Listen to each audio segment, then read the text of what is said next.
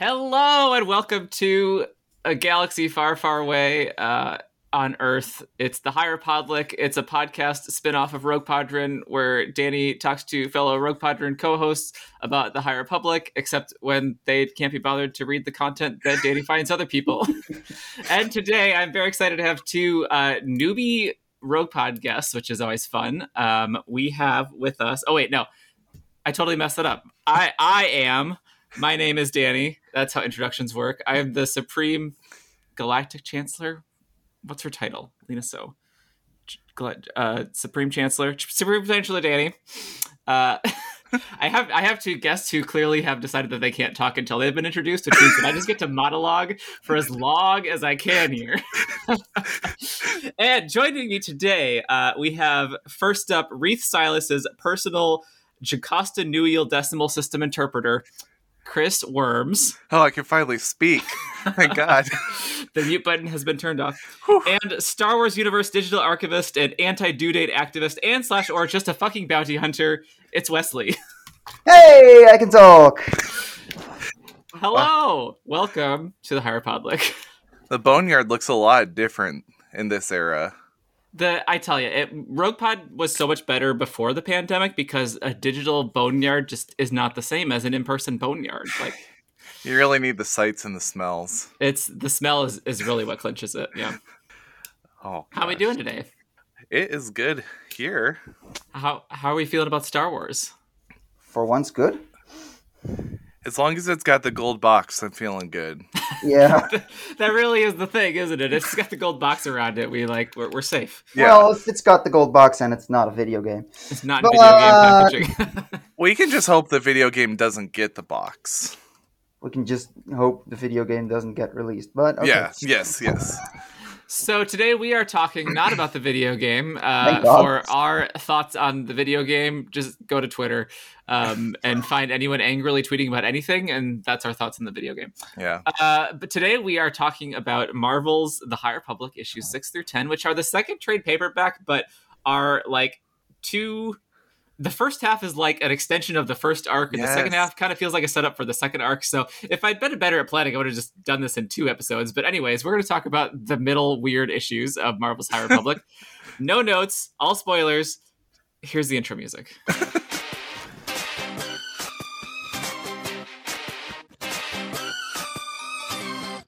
The galaxy is at peace, ruled by the glorious Republic and protected by the noble and wise Jedi Knights.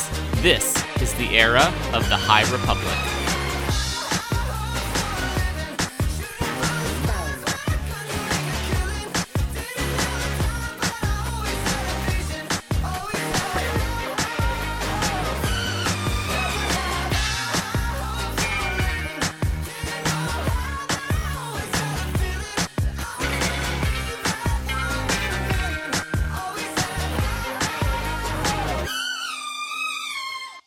So I actually I wanted before we jump into the comics, I wanted to ask the two of you. Um, I would describe you as completionists when it comes to at least the literary side of Star Wars. Is that fair?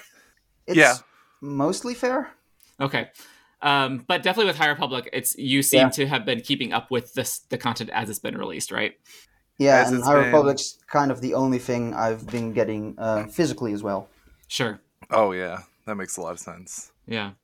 Um, so so I asked that because I've kind of been um, going. I, I fo- focused on the books mainly. I haven't been reading these comics as they've been coming out. So to me, the comics feel really secondary. But mm. I'm curious at having experienced them as they've been coming out in release order. Like, what do you see as the role of the comics in the overall sort of High Republic story that these folks are trying to tell? Hmm. Wesley, I think this is your chance to talk about adventures for a little bit.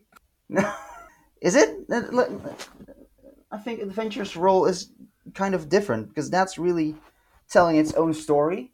Mm-hmm. And I think this this does feel a little bit like it's always catching up, just out of breath uh, with mm-hmm. with the books and stuff. It it really felt like um, I love this comic, but especially in this uh, this trade paperback, uh, some of it just feels like well we got to get this over with like this issue because well, next week, uh, next month, we got to be somewhere else because we'll never Right. catch up to the timeline that way.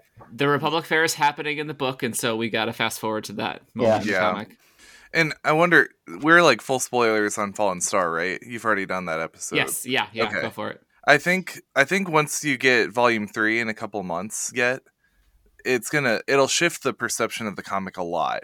But Mhm. I think a lot of the times reading the books, and I've seen this a lot, it's where's Avar, where's Avar, and it's you always have to say, well, she's in the weirdly con- collected comic series.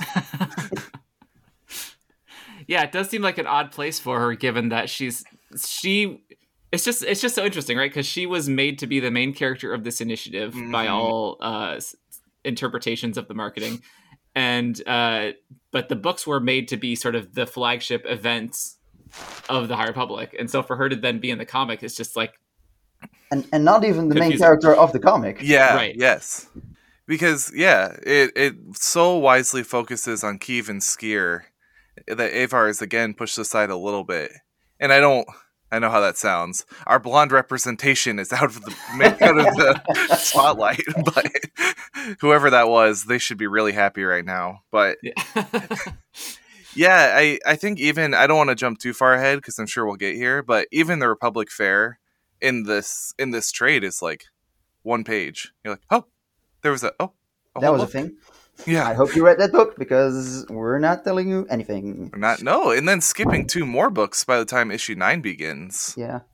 Yeah, I think I was I think I was going through waves one and two, like really staunchly believing in the uh, independence of the different mediums within this. But uh, now that I'm going back and reading the comics, and also now that I've read Fallen Star, I think that that whole theory has just completely collapsed. I wonder how long, and I'm in the same boat. I wonder how long we kind of naively held on to that thinking. But you know, listening to the show, the other hosts enjoy it, not having read it all. So That's true. Yeah. Yeah. cool. So, um, where where would you rank? And again, it's weird because we're kind of like the end slash beginning of a story with these comics. But Mhm. where would you rank sort of this part of the story amongst sort of the pantheon of High Republic stories that we now have? Hmm. it might be some of the most bold in certain respects. Hmm. Because, like, for example, Kevin knows what we think about the Trennis name. And then Kevin's like, what if the Trennis we knew was a Nihil? Oh yeah, that was like so nerve wracking to be going through live. Yeah. Like that that cover just dropped, and we were like, "What the hell is going on here?" Because like I I know he's not gonna have her go dark in like eight issues, but it's it, it's got to be like a step towards the dark side, right? And then Mhm. he, he kind of flips it on its head again.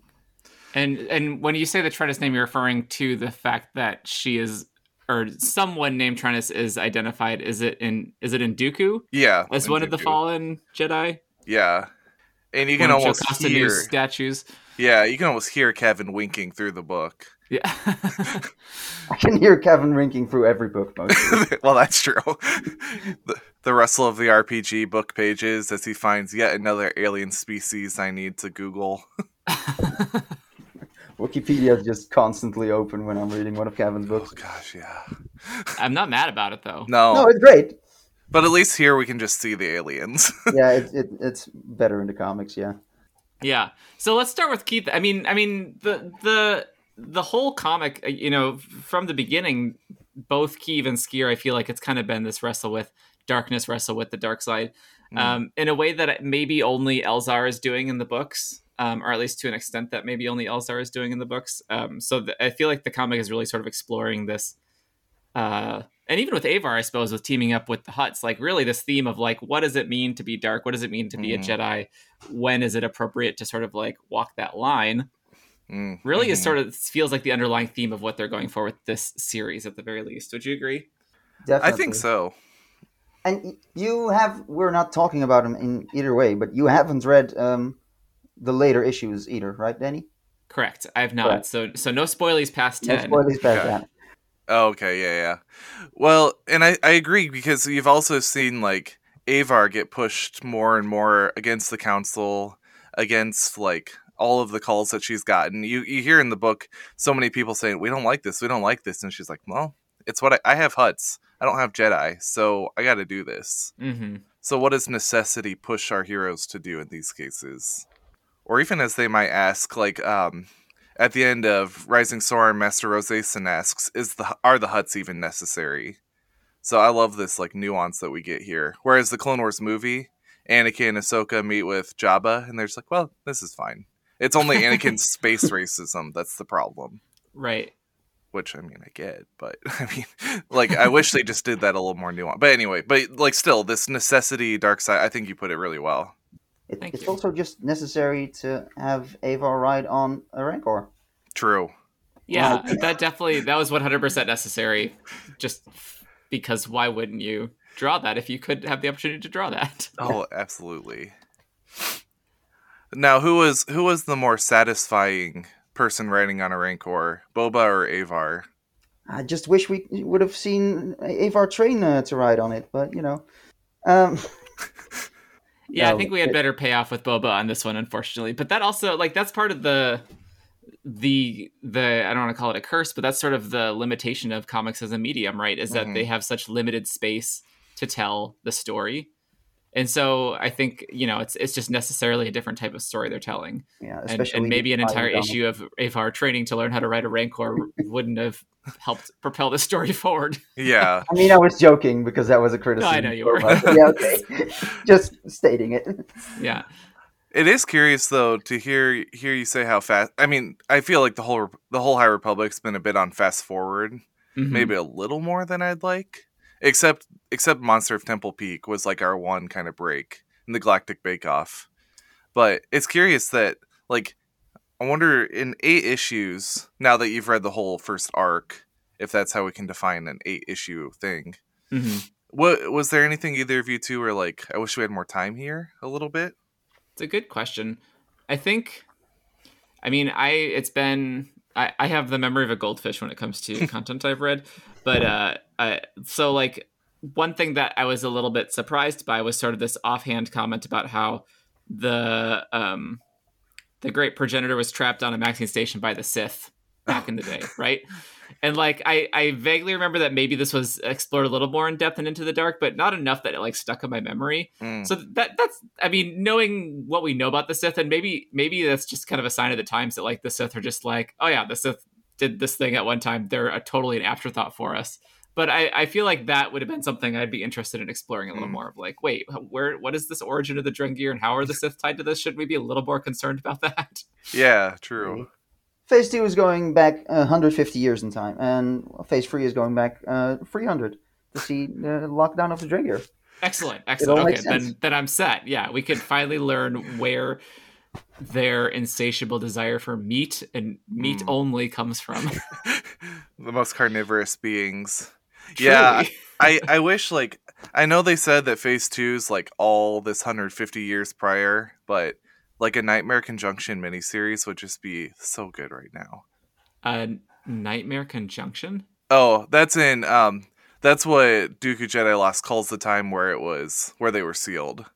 The ceiling of the Drengir is referred to in Dooku Jedi Lost. Yeah, you kind of have to See, put this it is why I have you two on the podcast because these are connections I would never make myself. Yeah, so I think when Sifo and Dooku are talking about the the collection, he refers to Darth Terradine and the Nightmare Conjunction, and that might I think that's the the vision that we get of of Keeve when she's like calcifying, surrounded by those statues. hmm I think that's what they're referring to there. Okay, that's amazing. That's, Kevin really is playing the long game, isn't he? Oh yeah, Cavan's just seeding Drengir everywhere. oh. Like a Nihil. I mean, if I were in Star Wars, I probably would be as well. I, I mean, this is like the fifth or sixth episode where Drengir had been like an important plot point, and I'm I'm not tired of them yet. oh yeah, I mean, they're done. Uh, yeah. I'm I'm very curious to see because the Life Day comic hinted that something might be going on. Edge of Balance. I'm really curious for the second volume next week at the time of recording. Me too. yeah. Yeah, I think I think we've we've sort of seen different iterations of the Drengir, and, and this is now where we're finally definitively seeing the conclusion of that story. It was I thought it was fitting that Reath Silas randomly showed up in the issue, uh, but it was also nice that he was there to sort of make the final blow against them. Yeah. Yeah, it felt kind of random. It, it would have felt better with a, a little more spacing out of issues, but I I do love that he got that final tap on him. Mm-hmm. Yeah, I mean, I get it. I, I guess it's kind of to your point there, Chris. Too like, yeah, maybe more. There were. I, I like to keep a list of the characters as I'm reading, and there's so many characters that just like showed up for one or two panels in this. Mm-hmm. And I know they're doing the like crossover Easter egg things, but also there's just like there's so many more little stories or, or time that could have been given to those other characters. I feel like. And I think I think Reath is one of the ones where I would have loved to see a little more, because Out of the Shadows talks about his like his excavations with Master Cohmac, and Mhm. then just kind of says, "Well, they happened." so suddenly he's on Melita, and I'm like, "Oh, well, I like to imagine he's living this big life that I just can't see." Yeah. yeah, I feel like Reath Reath really got his time to shine in, in that first book, and he's really been sort of a side character ever since. Although maybe Midnight Horizon, he's back in the spotlight. Oh man, Midnight Horizon, That's so good. So good. But you haven't read that, and we're not talking about it, so Yep. Great. the the one comment I'll make is please, please treat yourself. Do it Oh, yeah. soon. it's coming. It's good. Don't worry. We're definitely gonna we're gonna do that one for Oh. sure. Um, well, let's see. Who? Let me let me pose a loaded question here. oh boy. Who's your favorite character in the Marvel comic, The High Republic? Hmm. I. You would expect Uh, me to say Sskeer, but Dennis, it, would you like to go first? well, um, like Sskeer would probably say himself, it's got to be Keeve because and why is that? Keeve just gets the most depth. She she's yeah she's just she's cool. She Mhm. keeps swearing when she shouldn't. Mm. Uh, she's yeah. yeah, I don't know, think man, she's some- just good. but for now. Right. wow. yeah, I love this. I love like so. I don't know if either of you two saw, but Kevin said that issue one was kind of a late game addition. Yeah. but I think that issue really clinches her character arc to see like there's something so unique with Keeve in my mind with being a at the time a Padawan who actually likes her master. Usually, so Right. many of these stories That's are so very rare. Yeah. it, right but it's just they're so antagonistic or just kind of like they're they're both there they they're teamed up but you don't get this like dynamic Especially these- because her master is Sskeer and has the methodologies of Sskeer. Uh, yeah like that that very very, very few Padawans that would like just accept that and roll with that, I feel like. no in, in like this okay jump across this cliff here well we'll see if you make it Mhm. turns out i never expected you to Oh, Sskeer and Loden would be such good friends. oh gosh if only we could have had that one a little bit Mm. Actually i love like all of these backstories Sskeer has that we just we get these little winks at or whatever you call issue 8 as it's not a wink it's something much more prominent than that with jorah but Orla, yeah, orla yeah yeah. Wink, wink, nudge, nudge. yeah Has that so has that been paid off yet, or are we? No, I think uh, I think that's just it. That's the entire. That's the entire thing. yeah, that's just a prompt for the fanfic writers among us. Yep. Hey, if if you've got that one send us the link Yeah. um. So so yeah. I, I mean, I'm I'm with you. I think Keeve is clearly the main character, and is is just very interesting, and and and watching her battle with the you know what is right and wrong, and and and a, a battle that like the adults around her are having too, and Mm. seeing her navigate, I think is always so interesting. And once again, just highlights that I think the strength of this whole initiative is the the Padawans of it all. Mhm. and as much as I love the Pad- the Padawan pack, like giving Sskeer this little, or I mean, Keeve this room to kind of maneuver on her own, man, I wish more stories could have had this like singular kind of character focus that the comics can get. Yeah. Mhm. And later adventure issues do do that, so I'm not discounting it entirely. I love the series, but I, I we needed a few more main characters in Phase One, and I'm glad Keeve was one of them. Yeah, yeah, I agree. And and again, it's it's it's incredible to me having only read the books until I you know until this that like I would not know Keeve existed. Yeah, That's You so know. sad. Yeah. Like she's I her I think her most prominent role other than this is is in the audio drama, right? And it would be very easy just to be like, oh, a couple aside Padawan master to like fluff out this opening action sequence, you know, with their Mhm. role in that. And she's in one issue of Trail of Shadows. But I think that's not Oh just yeah. her most prominent thing. That's just all of her other appearances. Period. Sure. And if you're like me, Tempest Runner, you listen to it, but I can't. There's so much of it I couldn't like tell you, just because that's not my, that's not my way of listen, or I can't like process that way that well. Hmm And Yeah, I got to really sit down with an audiobook. yeah, and it's not a very like friendly. It's not a user friendly like format. Period. So I can't wait for the script book to come out in the states in a few weeks. I mean, I, I got the script book, but I, I doubt I'll ever touch it. It's just there to look pretty in my cabinet. I'm gonna- well, I'm, I'm gonna re-listen to it eventually, eventually, and maybe I'll have the script book with me, like to page through as I'm listening. I gotta I'm- know I'm- how I don't spell think I'm just gonna. What do you say? Oh, I gotta know how they spell spell John, the funniest name in Star Wars after Oh, yeah. Kevin. Uh, I can look that up right now. Uh, okay, so while, while Wesley's doing some important research for us, um, so so why why is your answer not Sskeer? I guess would be my my follow up question. Hmm. Well, you did tell us to only pick one. It's true, I did. Yeah. Like Sskeer is a very close second. I I don't regret n- naming myself Skier Madness before I ever met him. like he's great. yeah. So so what what do you see as skiers like like are, are Sskeer and Keeve on, on sort of parallel paths here? What do you see as the the Hmm. character journey for Sskeer here? Ooh. He gonna die. Yeah, I have I have theories based on Fallen Star. Like I promise it's just based on Fallen Star, but Yeah. I may not share them yet. Unless you're okay with it. No, please do. That big explosion of the force at the end, Mm-hmm. I'm like, is that is that Sskeer's big final stand? It's either Sskeer or Maru. Yeah. Either would be tough. Either would be hard, but I just see like Sskeer saying like I I love the way that Sskeer is committed to Keeve's growth. And even in the scenes when he's most taken over by the Drengir, he's pushing her, pushing her, pushing her. And I could just see I could see something happening on the on Starlight when he pushes her one last time and then says, All right, well, I've done all I can. I'm gonna hold this together for now.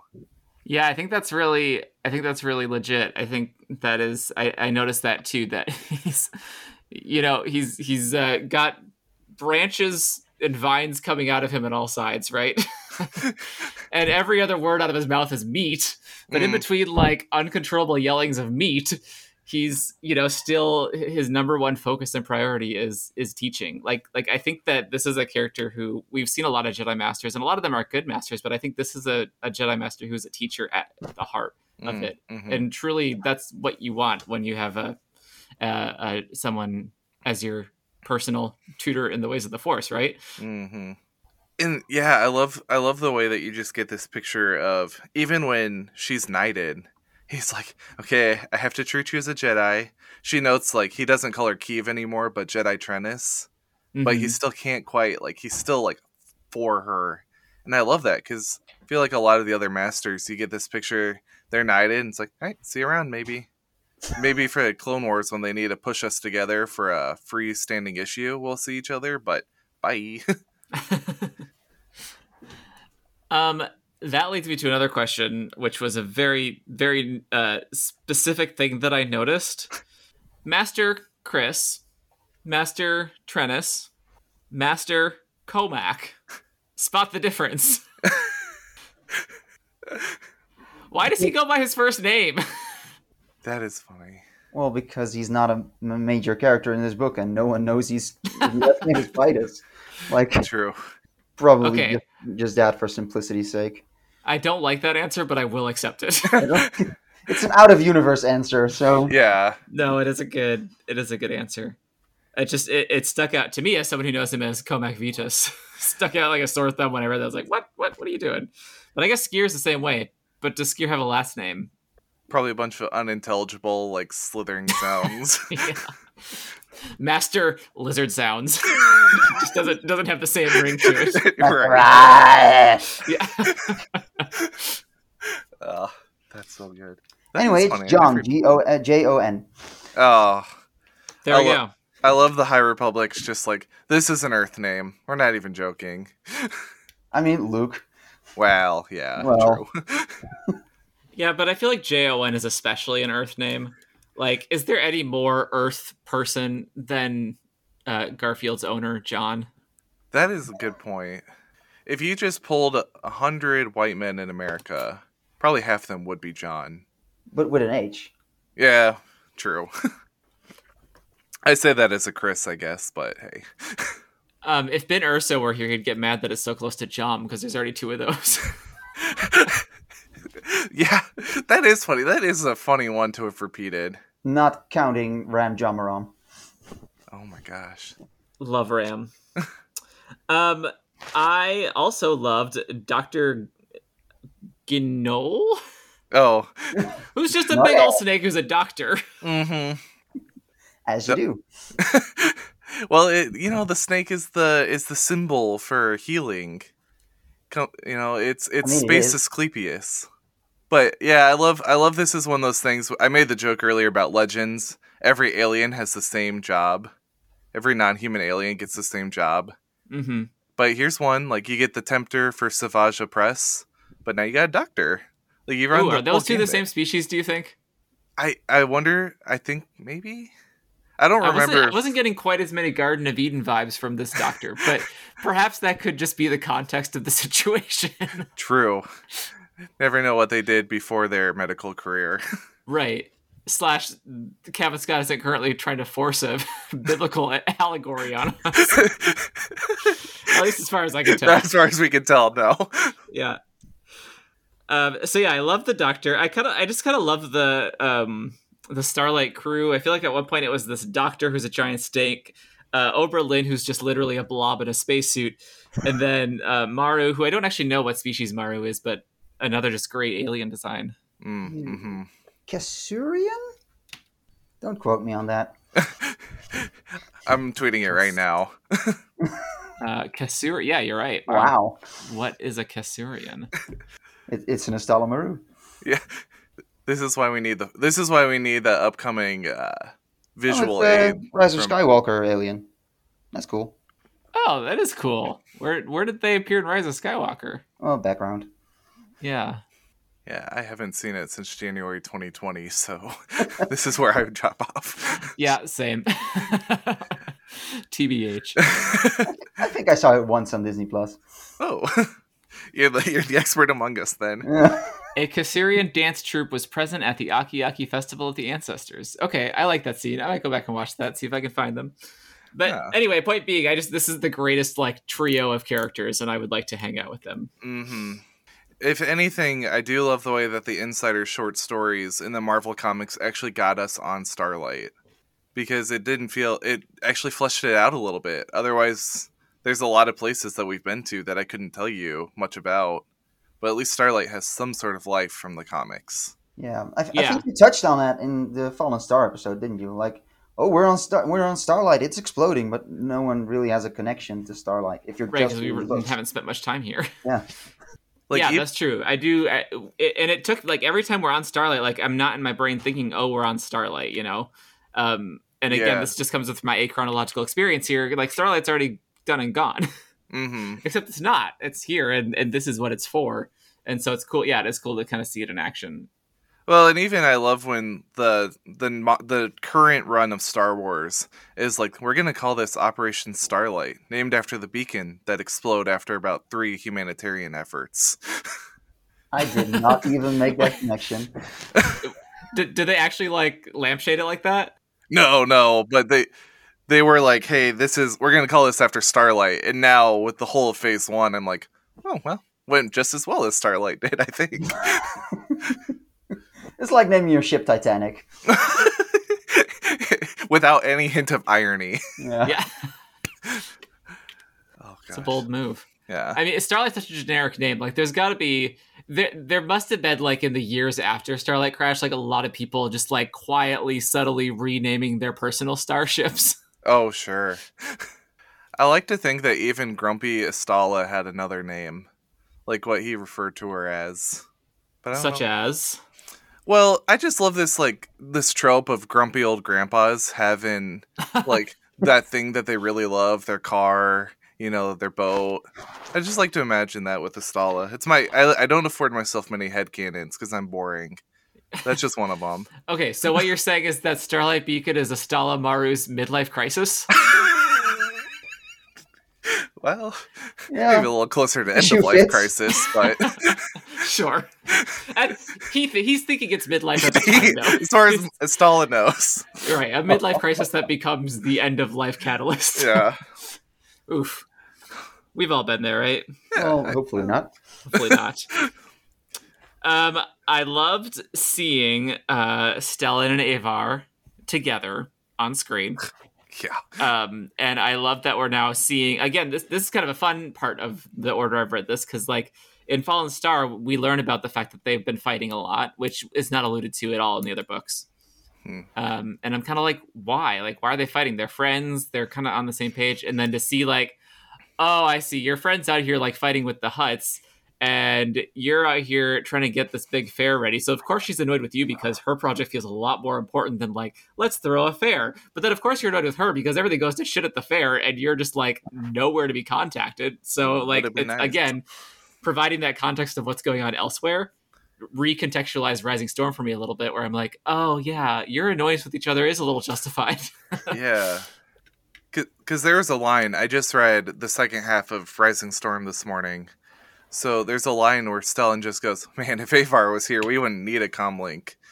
She could just bring us all together. And you're like, Yeah, it would have Yeah. been nice. But then you've got Avar on top of her Rancor saying, Man, if we just had Stellan's lightsaber flipping skills, that would be pretty cool.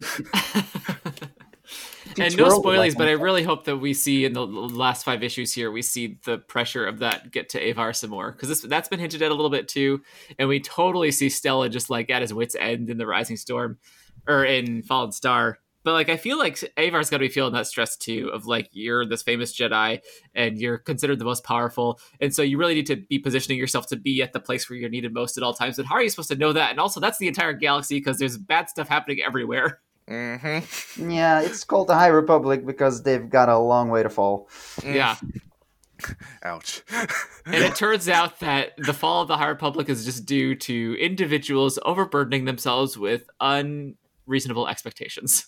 Gosh, if the Jedi could just learn how to put up a boundary or two, we might be in a different situation right now. The Jedi would just go to therapy or something. Yeah, at least it's not relatable for us at all. No. Mm-mm, mm-mm. Yeah. oh, I love I love having like elder millennials writing these stories because I'm like, oh, oh, I get you get me. I love me some Waru, but man, Jedi who need therapy, oh, that speaks to me. oh man, I had not thought about that, but that's such a good point of like the generation of the authors having an impact on like the the type of stories being told. Like Well- early legends is clearly like late boomers, early Gen X type storytelling, whereas now we are very obviously at the tired millennial stage of Star Wars storytelling. I I can just see like we have a a one off where like Farzala is trying to buy a house.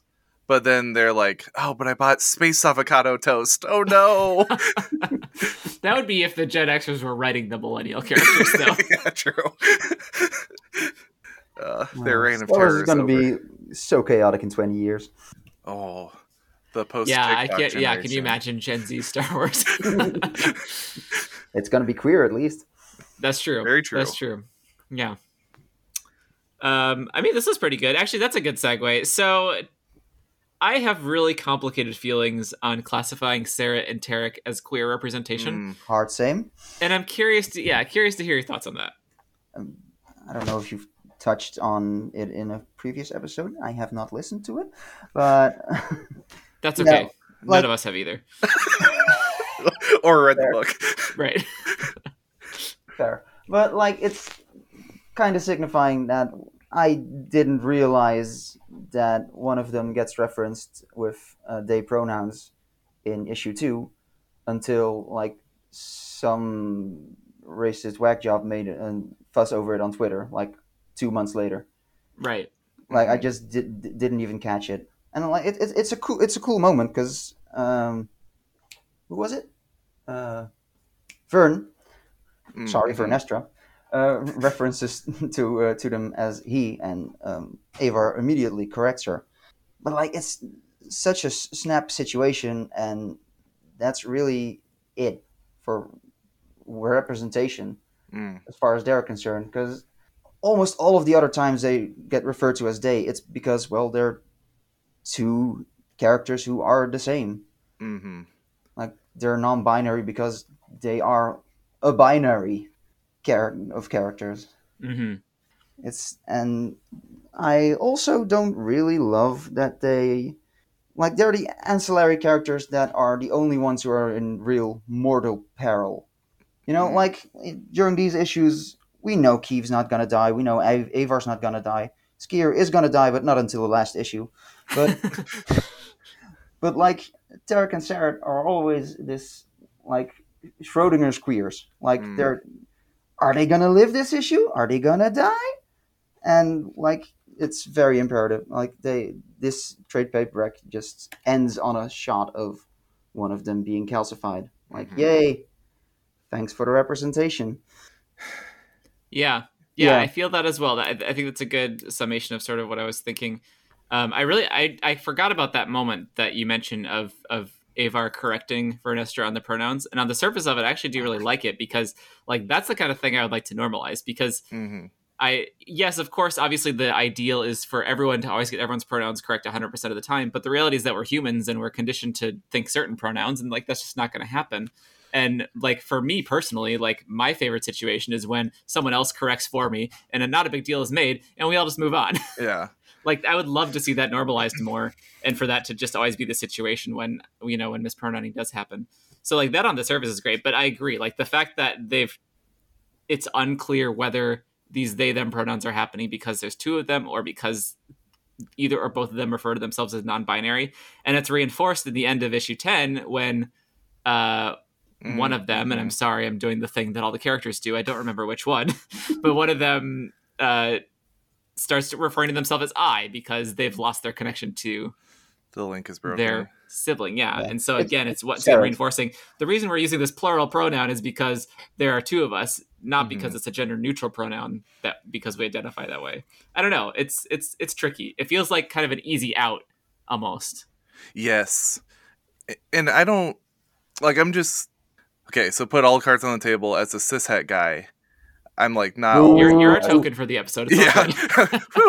but like for me, like have I have the Pride cover on my wall with a bunch of my other High Republic Jedi variant covers. hmm And I think until then, I don't know if it landed for me that this was what they were supposed to be. And honestly, I just just put everything on the table again. Avar correcting the pronouns like almost threw me even more in terms Mm. of what type of pronoun is this, because in la- both in Last Shot and Doctor Aphra with Kofon Ferris, just the mm-hmm. characters know like there's none of that like mis misgendering, mispronouncing, and so I'm like, this is a really kind of different for me to see like this actual correction when all the other characters kind of know from the start. Yeah. So I don't know if I had a bigger point about that, just to say like, ah. No, I, th- I mean, I think that's in- to to really get in the weeds in this one little moment. Like, I think that's an interesting question of like, what is this? What is the norm in the Star Wars galaxy? Like, uh, this is obviously a conversation that hasn't been had at at the higher up levels, but like, Mhm. um, do all like are all pronouns normalized, and so beings are not conditioned to think one or the other, or is there still some sort of binary that we assume? You know, if we're going by the canon that's been set up by the last 30 years, pretty much every species in the galaxy has a binary sex physiology Yeah. that correlates with their pronouns. Um, so yeah, I think that's that's an interesting thing to ponder. and I wonder if like there's two cases that have really kind of accidentally challenged it, maybe, and that's the Twi'leks and Book of Boba Fett. hmm And then I know there's been a few others in comics before, but then uh, I can't remember the name of the Jedi. The the rent a car employee on Starlight from Out of the Shadows, S- oh, I noticed. Oh boy. the Nubaron. gaseous cloud. Nubaron. Yeah, they they also. I'm wondering. I, I had the same questions. Is this in? Yeah. How does? Yeah. Hang on, is there a gaseous cloud character that uses they them pronouns? Yeah. In in Out of the Shadows, kind of early on. So I- Um, I that must have totally gone over my head. And once again, I'm conflicted between a those are my personal gender goals, so like that's amazing. but B, why does that have to be our non-binary rep? yeah, this Yeah. is this is when we can push for Higher Republic adventures again with Kantam Sy. Phantom Sigh. Oh, they're so great. Why haven't you read Midnight Horizon yet, Danny? Like, they've got It's such a big part. They're so amazing. yeah, I'm I'm really excited, especially be, seeing all the hyping up you've done for it. um, and and I mean, just a thing to note about that is that I know that there was a that that character was mispronounced in the book, and and the speed at which it was corrected by the publishers and by everyone on board was just like again, hmm Yeah, I, I know. props Dan- to publishing for being able to do this shit correctly. Uh. American publishing, I think, because Wesley, I know you've pointed out sometimes where it gets nonsense over there. Yeah, yeah. like it's it's kind of hard over here because you've got a language barrier, of course.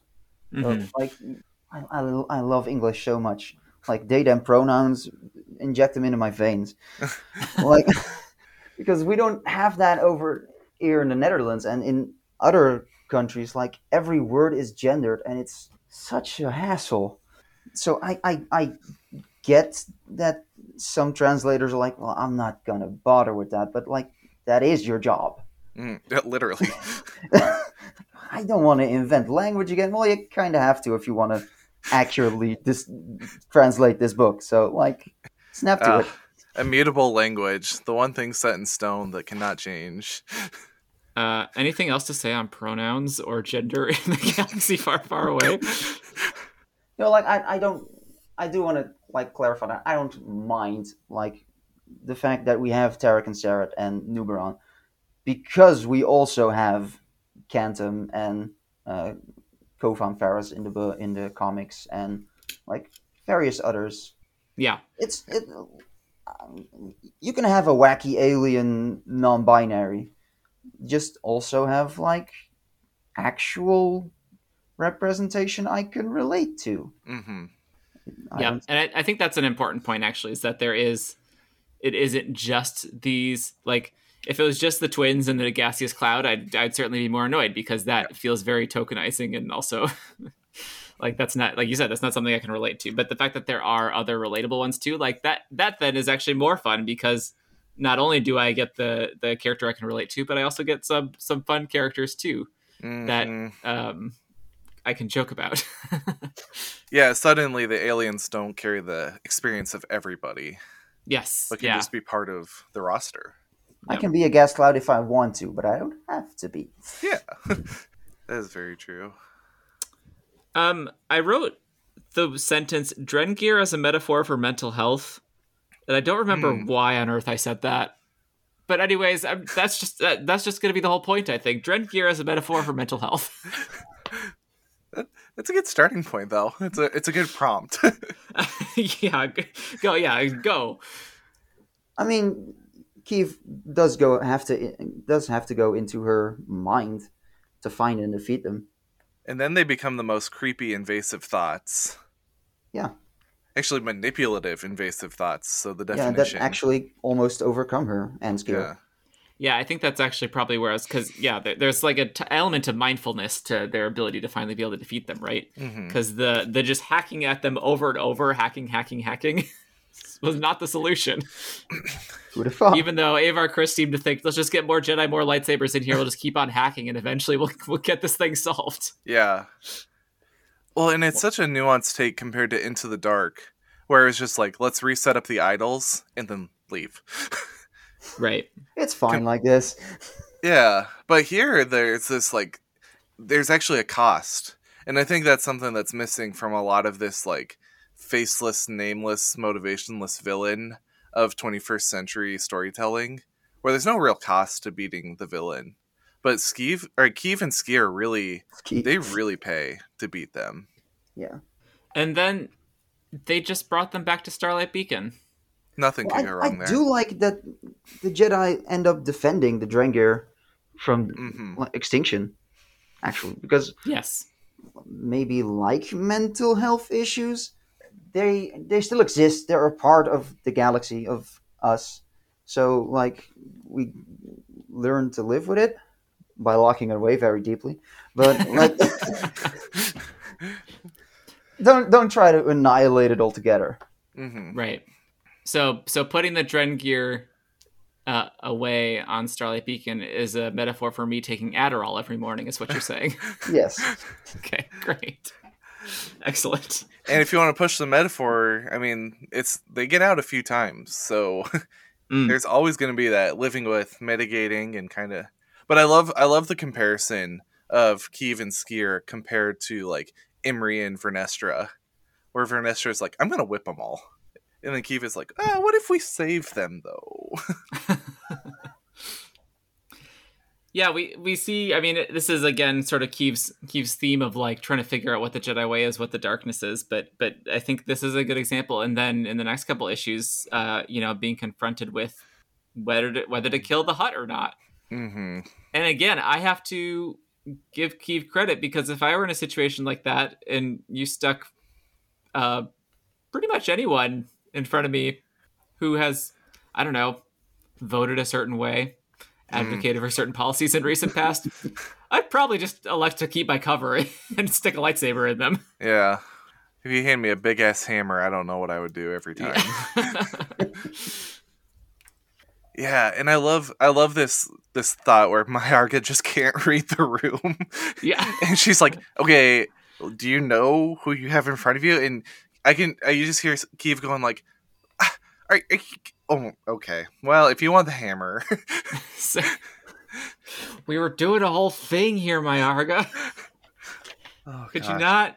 No, no. Okay. All right, all right. No, no, she's not gonna. She wouldn't. She did. she did. Yep. um, we also, uh, to add to our list of uh, key vocabulary words, we now have shuta, S C H U T T A. I feel like that's from somewhere else. Is it from somewhere else? I don't quote me. Um, I wondered if it was a play on Ichuta a little bit, oh, maybe kind of a it's also cousin. a weasel-like animal indigenous to Ryloth. Okay. Oh, It's a, well, I guess- great. it is a I guess we go around saying "oh rats," so Yeah, but it's it's Um, used as a, a, a Twi'lek insult. Okay, I love legends, that. Apparently, Also, it come it's the same root as the word Hutt, so that's great. oh yeah. it's a shit Keith hut. is so cultured. Everybody's swear words enter her lexicon. Yeah. Yeah. Yeah, that, that's a good way good way to think about it. She's uh she's she's got a diversity of swears from across the galaxy. You've got Orla learning all the different like groupings of species. And right next door is Keeve like practicing her swears from like yeah. the deepest corners of the galaxy. Hey, everyone's got a strength. Everyone's got a hobby. you know, it's important to foster that, that love of of different things. Um, speaking of Orla, love her. Don't get me wrong. Orla's great. R.I.P. Miss her to death. What is the point of being a Jedi Wayseeker if you're just gonna always hang out with the Jedi Order anyways? Ah, the spooky ghost girl of my dreams. that is a good question though, because Into the Dark makes way seeking seem pretty cool. yeah, And then here she's just like, I'll hang out. Well, why? and Fallen Star too. Mhm. At least Fallen No. Star gave her a different role on the ocean planet. I mean, it's not really different because, like, when Orla shows up uh, to uh, Keeve, she also says she came specifically for Keeve because she, Oh, she's kind of losing her way. Same way Elzar was. I could not think of the horny, horny man's name. But Or- Orla is the true pole star of the High Republic. I mean, honestly, kinda. a little bit. Yeah. I, I she kind of just strikes me as like uh the the people that like don't want to work for a company so instead they just become an independent contractor, but then just always independently contract with that same company. It's like an exclusive contract. Yeah. Right, yeah. It's like, yeah, I don't want to be part of your evil organization, but I still like all your people, so I'm going to hang out, but it's on my terms. Yeah. It's not my I, I could leave if I wanted. yeah, exactly. yeah. I'll tomorrow or the day after or It, it always just becomes tomorrow every day. yeah. hmm But yeah, Orla would be another one I would just loved a little more, a few more stories with. I think, especially the white lightsabers. I mean, I love this way that design can speak to stories that we haven't seen just by giving her white lightsabers. hmm There's something there, and I'd love to go back to that. Do you think so? Totally veering off course here. Do you think the 150 year jump is going to? Do you think Phase Two is going to cover 150 years? That we're going to get some pre stories for these characters we know and love, or is it going to be very confined to kind of the same way this was confined to one little nugget of time? It's a little year and a half. You think? I think Wesley, you just said no, right? Yeah, I think it's going to be like very thematic setup. I don't think we're going to go all the way to like young Avar stuff. hmm We'll see some of the older ones like Sav Malagan. As a but- little baby. Oh, Yeah, that's my guess too, and I think that that's that's good. I think it would be a little. I think we'd tire of it quick if they were just shoehorning in younger versions of all these characters. Yeah. yeah. I think I also just really need some YA author to write the story of of the trio as Padawans, please. Please. yeah, but like, Give me that. why not? Like, Phase Two is already stepping back, so and you've got like eight offers now or n- Mhm. nine. Yeah. So, so when some of them are doing proper Phase Two, I would not mind a book or two like just taking a step back, less than 150 years ago. I would love that too. Yeah. And like every single one of these books ends up on the New York Times bestseller list. So that, There's no if reason you to print a stop Star making 'em. Wars, Just give us more books. right. Yeah. and I, I, okay, I understand that this next sentence, some people are gonna go, dude, really? But like, there weren't a ton of books relative to the whole span of the publishing initiative for Phase One. Dude, And- really? I know, I know, I deserve that. so I'm just like, if they want to, and okay, this is this is where it gets really like groan inducing. I'm almost like I wish we had one or two more in Phase One, maybe of each type. I And- I agree with that not because of the um a feeling of a lack of stories, but just because I wish that we had had more time with this Yeah. this era. I feel like there's more to explore. There's so much. So I'm just thinking with Phase Two, if it stays around this, yeah, Phase Two, if it stays around the same kind of length, they don't have time to bounce around. Right. Oh, Yeah, but, But I mean, also, I guess thinking long, long game, they're saying we've got three phases. So, you know, by 2025, we've wrapped the High Republic. But the, are we then just done with the High Republic forever? Nah. there's no way. I doubt it. Yeah. So I think I think that the door is always open to come back and revisit any of these eras with stories. That's the thing that stinks about losing the the adventures line from IDW, and maybe maybe Dark Horse will pick it back up in a way. But the most I don't know how many people have noticed this because IDW doesn't want to talk to talk to about it. But there was a backup story in Adventures number fourteen, starring Deva Lompop, and missing out on Adventures, you just get those little bits of stories, and man, it's it stinks. What was the name you said? Deva Lompop? Yeah. So, oh, okay. So, Deva was a big character in the War of the Bounty Hunters. Okay, I'm a Oh, happy right not there. really. She, she, she was Yeah. she was the narrative tissue between the the side stories. Yeah. Well, and I can't say any more until Phase Three wraps or Wave Three wraps up. But all my point then, just back up a little bit, is Adventures gave us backup stories from the High Republic, and I'm sad we're gonna lose out on that. And I hope they find Got some it. way to replace that. Yeah. Yeah. But I will say, if you want to read all of the High Republic stories, Adventures number six and fourteen, you gotta you gotta get those. You gotta read those. Okay, noted. Well, Are, are either of you ever going to publish the complete consumer's guide to every single High Republic media that's ever been released? Because I could, I think I could use that. Wouldn't it be nice? the backup for um, six is collected in the first uh, trade paperback for High Republic Adventures. Oh, that's right. So you do oh, have it nice. there. It's collected twice, like once in the normal Adventures line and one in the High Republic line, which is kind of weird. Makes sense. Yeah. I'll roll with it. Speaking of characters who have funny names, I'm, I'm moving us forward here. Uh, Nurin Bakarakana, who I love every time the name no shows up. you said I'm that right. so grateful to have gotten a visual for this character. Yes. When the name takes up the full page length in the trade Yeah. paperback of Rising Storm. yeah, yeah, love that character. Love that they're just a cat cat Yeah. person. um, There's also a raccoon on Melita. yeah, was that a raccoon or was uh, was that a bunny? oh, you're the zoologist. I mean, The porkologist. at first I thought that its name was Nagnol, but then I realized that no, Nagnol is the poison that they're spreading everywhere.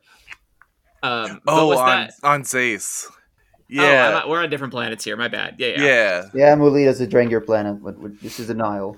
Wait, so who's the raccoon on Molita? Did I miss that? It was a big splash page right when it, Sskeer is arguing with Myarga, and Myarga goes, Oh, I thought Jedi were never alone. And Sskeer goes, This isn't the time to debate semantics. And right on the bottom of that page, there's like a raccoon. What? Okay, well, I'm gonna look for it. Talk about raccoons while I'm scrolling. Here.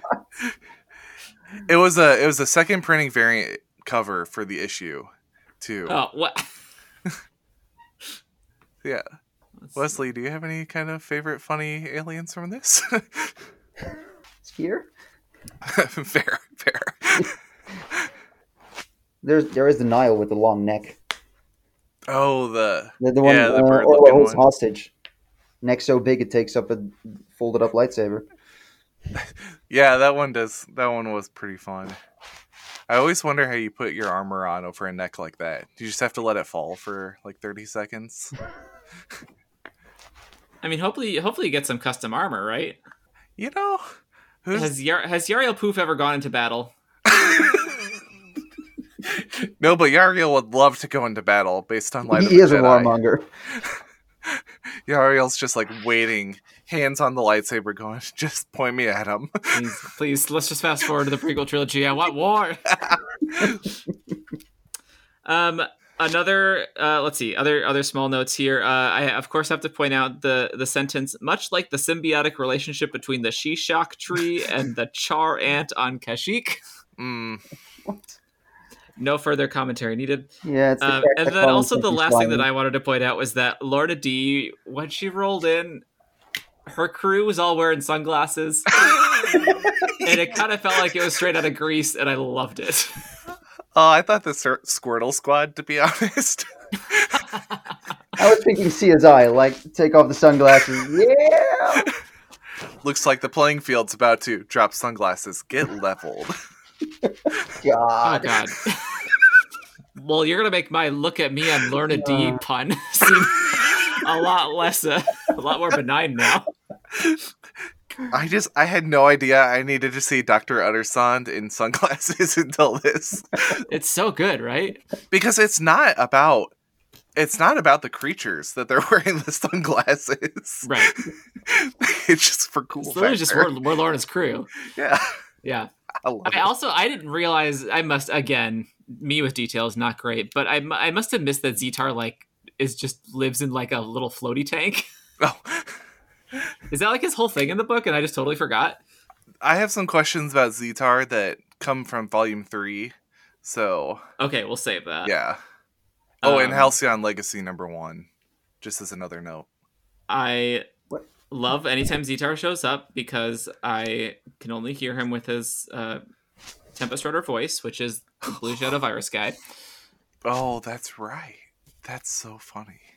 And it was very fitting for the way that he was written in this particular issue, I have to say. There are some voices from Tempest Runner that just got it.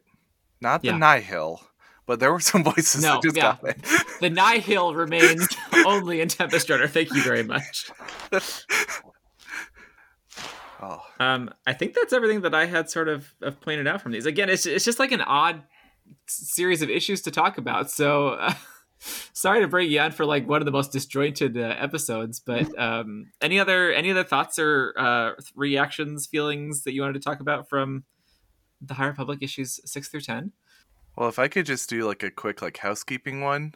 If Yeah. you thought this was a weird trade paperback, the next one finishes the series and has the two-part Eye of the Storm miniseries. Yeah, it's massive. So, Oh, okay, that makes sense. I was wondering where that was going to end up. because because these trades are five issues, which is in my experience at least pretty weird compared to almost any other series. hmm And now we know it's because there's only 15 issues. Sadly. Yeah, I have. I've I've actually just been I've been reading them on Marvel Unlimited myself, but Mm. um, I uh, I'm I'm waiting for the omnibus for these because you know they're going to do it right. I hope so. man. Some version of an omnibus is going to happen, and so I've I've learned my lesson. Instead of buying the individuals and buying the trades and buying the omnibus, I'm just going to wait. Well, wait, are you saying those of us who do that or no, I'm just saying No. that I like to I like I like groceries personally. when I Oh, that was about to sound like a real privileged statement, but I was about to say when I when I realize how many issue number ones I have, I'm like, oh No, I love that. I uh, this is I'm I'm actually with both of you in that this is one of the few Star Wars at this point where I'm still collecting all the physical media, um, because it just I think it's so fun that we have a literary driven Star Wars. It's Both so because I've just very recently um, sworn off all visual Star Wars until further notice. mm-hmm. so I still get to live in this world, which is nice. Um, but also just because like the books have always felt have, or at least since the Disney takeover, the books have, have felt a little bit second fiddle until this, and it's really nice that they're leading the charge here. I think that's worth celebrating. Yeah, that's a good point because I'm I'm literally sitting right next to my bookshelf right now, and I'm like, how many of these really kind of got this the the airtime that they deserve? And it's like none. Hmm I just complained about Ronin the other day falling so far under the radar. Oh, And if you have not read so Ronin, good. please, please, Yeah, read Ronin.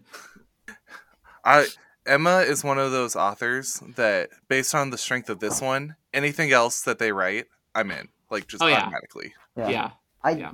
barely read outside of Star Wars, but like her next book, it's gonna be mine. Mm. Archive Undying out next year. Next year with everything else, Yeah. but cool. Well, in that case, uh, it's time for the plugs. what do you want to plug? Uh, Chris, you can go first. Well, I write for Mynock Manor, and I'm doing a Cough Cough bi-weekly series going through all of the Legends novels. And I just hit the new Jedi Order, Rip. which is, gosh, some of it's really good, and some of it I'm like, oh my god, thank God this is not the current canon because I don't know if I'd be here. so I'd love to love to jo- have people join that. I my hope was that a lot of people who read the legends can be like joining in on this because I want to connect all the stories pretending they were written in chronological order. Mm. There's a lot of there's a lot of fun stuff when you kind of see these accidental connections, and yeah, so that's that's kind of my biggest contribution is the biweekly legendary adventures. I do High Republic reviews, and I usually pare them down. My my last one for Fallen Star, I think hit a thousand words, and I cut two thousand. So Damn. love to see once the spoiler period's up, which is so nebulous for novels, but Yeah. What, what spoiler period is up? I think it is. It's been over a month. yeah. Midnight Horizon, I won't. You got a few weeks. Fallen Star, I'm just ready that. to. I I would love to see. I just I don't like it's something that you're saying, Danny. Just like I don't like the way that novels just fall so quickly because we Mhm. can't talk about them. It's the same with comics. Like no one no one can read at the same time that every like some people reading at 6 a.m. and then posting the final page. Like oh, Yeah. I'm not even conscious. Thank you. yeah, but also some people are waiting for the trades. Yeah, well, exactly. Yeah. Yeah, the way people consume the literary media is just different from TV shows specifically, which kind of are the thing right now, right? Where everyone has watched it within 24 hours pretty much. Yeah. Who wants to talk about it anyways? Yeah. And everyone posts spoilers immediately. Right. Yeah. Right. Complaints about the wrong stuff, but Well, There's- that's why we have Star Wars book club podcasts. amen.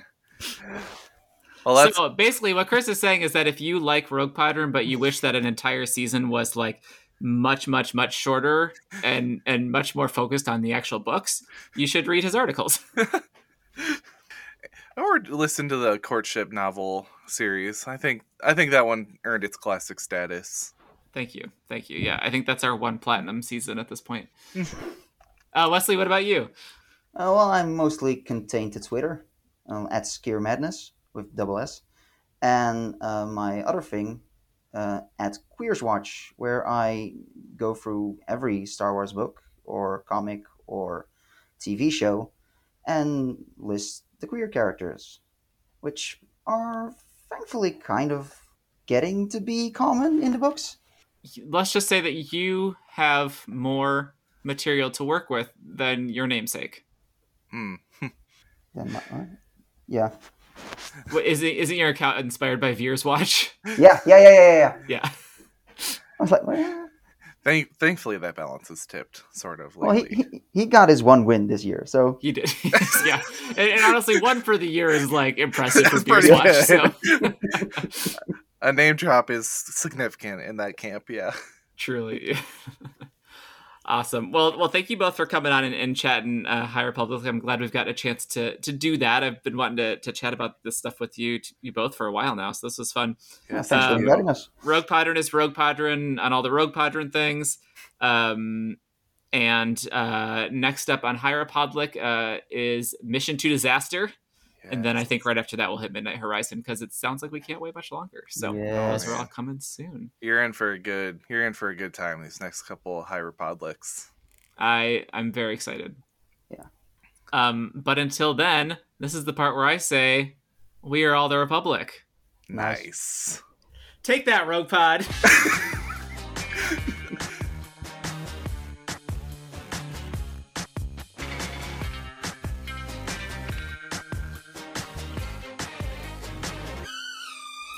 um, Britney Spears happens, Perfect. Britney and Spears doesn't happen live. Oh no! oh, she can. You just you you have to be the one to make it happen. You have to be the admin. Yeah. Or be willing to sing for all of us. Mm, That's true. I'm not feeling that toxic. Think the maker.